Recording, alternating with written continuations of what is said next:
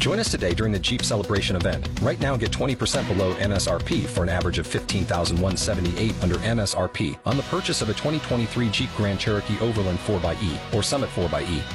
Not compatible with lease offers or with any other consumer incentive offers. 15,178 average based on 20% below average MSRP from all 2023 Grand Cherokee Overland 4xE and Summit 4xE models in dealer stock. Residency restrictions apply. Take retail delivery from dealer stock by 4-1. Jeep is a registered trademark. It is a Monday morning. That means it is uh, time for our weekly visit with State Senator Kirk Schuring. He is on our WHBC Newsline. Good morning, Senator. Good morning. Good morning. Did you have a good holiday? Yes. I did. I was telling Billy we had a great Thanksgiving dinner, and then on Friday, my son and two grandsons traveled to Columbus to spend the night, and we went to the big game on Saturday. It didn't turn out the way we had hoped, but we still had a great time. That's awesome. Being together as a family. Yeah, that's nice. That's nice. Well, I um, wanted to. I, I, think what you had decided um, um, to talk about this week is a good one. I, you know, there's a, a lot of people that are still talking about uh, Governor Mike DeWine and, um, you know, his decision on gun control and all of that kind of thing. There's, there's a lot out there, but um, fill us in on what's happening right now because we do know that the governor is, you know, trying to make some things work. Yes. So uh, to that end, uh, Pam, Senate Bill 357, sponsored by State Senator Matt Dolan from Cleveland, will receive its second hearing in the Senate Finance Committee tomorrow.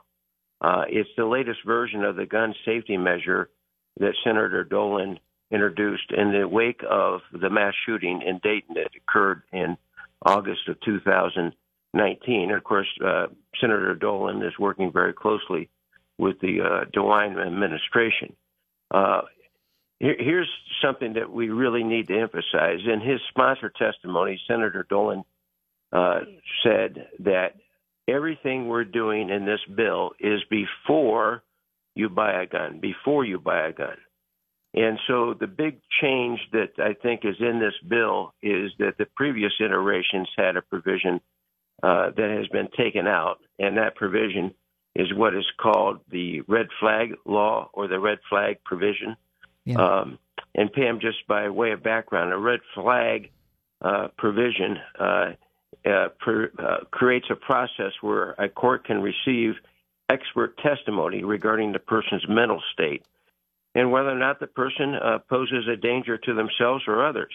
And if the court uh, determines that the, the person has uh, a, a, mental state that is dangerous, uh, that then the guns can be t- removed from the possession of that that individual. So that's what Senator Dolan is, is saying. That that is after the gun purchase. Now that's taken out, and so everything in the bill is about uh, the front end protections before a gun is purchased. And so, if I might, uh, just real quickly, uh, three key highlights of the bill. One, it creates a new disability that pro- uh, prohibits a person from purchasing a firearm. Uh, there are current disabilities in Ohio law that prohibit a gun purchase, and that being uh, someone who's a felon, uh, uh, someone who's drug uh, dependent, uh, uh, chronic alcoholism, or mental illness. Now, this new disability would be for individuals who, after undergoing a behavioral risk assessment, have been determined to be a danger to themselves or others. So it, it is a new disability that would be included uh, as a determining factor whether a person can purchase a gun. Uh, the bill also uh, requires background checks for individuals 18 to 21 years of age, uh, and they also have to have a co-signer uh, to vouch uh, that the person is mature and emotionally stable enough to own a gun. and then lastly, it gives for private sellers a, a sale protection certificate where if the seller, the private seller, uh, wants, uh, they can uh, order a background check, and if they get a background check and it's clean, uh, uh, then uh, they can get a certificate that would give them some qualified immunity in case uh, the purchaser then afterwards uses the gun uh, in some type of criminal activity. So it's all on the front end, and um, and Senator Dolan is emphasizing that. And again, tomorrow we'll have uh, the second hearing on the bill.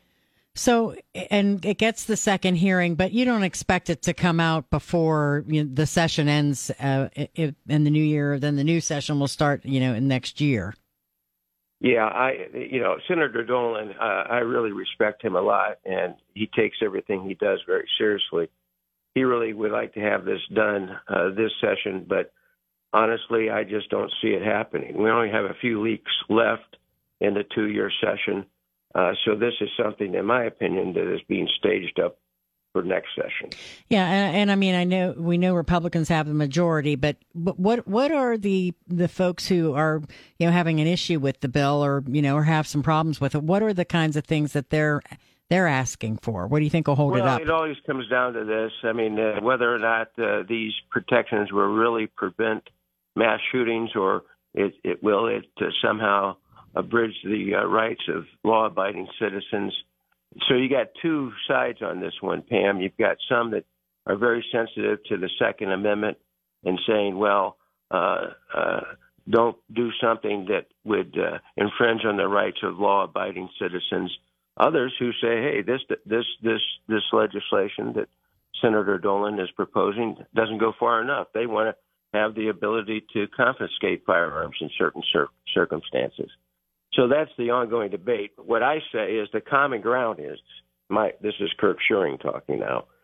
So the common ground is uh, most of the mass shootings that we've seen over the years have been a result of someone who is in some kind of emotional state, uh, um, has a mental uh, disability, and uh, if we can get that solved, where on the front end we can uh, make sure that we're not uh, selling guns to those who have a mental illness, I think that would go a long way to prevent these these tragic mass shootings we're having. So yeah. I, I, think there is some common ground, uh, yeah. and I I would hope that uh, there would be an effort to work towards that next session. Yeah, it's interesting. I was, you know, when you they we were seeing mass shootings every single day um, on the news, and um, the one that took place in the Walmart, um, you know, just a few days ago, the, that gunman was a person who bought that gun that morning and never had any problems in the past. And, you know, so a situation like that, it's hard to tell. I mean, does this bring waiting periods up again, do you think? It, it could. It could. Uh, by its very nature, uh, background checks take time. So uh, there's been a, a long hue and cry for universal background checks. Uh, and by the way, also we need to do a better job in making sure that the data is entered on a timely basis regarding uh, the background of the, of the, individual, be it uh, past criminal activity or mental health issues. So there's a number of things that need to be addressed. And again, I think the common ground is if we can get a better handle on the front end uh, of yeah. these these types of tragic situations, I think uh, that's a place that hopefully all sides can land. Well, I appreciate you keeping us up to date on this, and certainly you can let us know, you know, what happens in committee and where you think it'll go. Um, and we'll have a lot of other things to talk about over the next couple of weeks before the session ends. So I will chat with you next Monday. All right, Pam. I'll look forward to it. Thank you.